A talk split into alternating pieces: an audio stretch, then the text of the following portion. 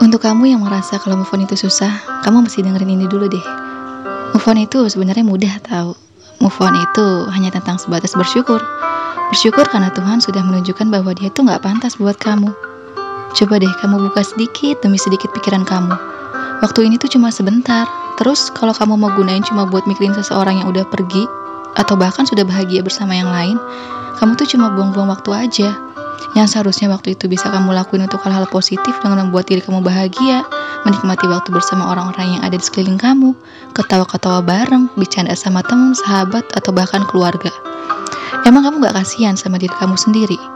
Aku tahu cewek itu memang lemah tentang perasaan, tapi di sini aku mau kamu tuh jangan kayak gitu. Kamu harus punya hati yang kuat dalam menghadapi hal terburuk apa pun perihal cinta ataupun kehidupan. Biarkan hati merasakan sakitnya, tapi jangan biarkan sampai hati mengendalikan pikiran kamu. Biar bagaimanapun, di saat-saat terpuruk yang kita sedang hadapi, tetaplah fokuskan pikiran kamu kepada hal-hal yang sebelumnya tidak membuat kamu terpuruk. Kayak misalnya, ah, aku bahagia kok waktu aku nggak sama dia. Terus kenapa sekarang aku malah sesedih ini ketika dia pergi? Itu artinya sekarang aku harus balik lagi ke keadaan yang sebelumnya. Bagaimananya aku menikmati hidup saat itu, itu harus aku terapkan lagi. Coba deh kamu bilang, itu ke diri kamu sendiri. Aku tahu, siapa pun yang datang tidak akan bisa kita hilangkan dari ingatan. Tapi aku rasa kita bisa melawan itu semua. Biarkan dia muncul selintas-selintas saja, itu masih wajar. Karena rasanya ditinggal oleh orang yang kita sayang itu nyesaknya luar biasa.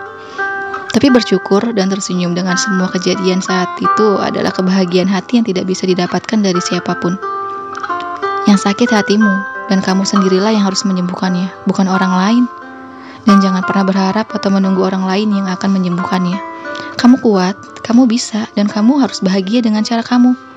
Ingat, bukan cuma kamu yang menghadapi hal seperti itu, tapi mereka bisa melewatinya. Jangan pernah punya perasaan kalau seolah diri kamu tuh adalah orang yang paling tersakiti dari pada orang lain. Karena itu cuma bisa membuat diri kamu menambah masalah saja. Ingat, tidak ada pilihan lain selain menjadi kuat.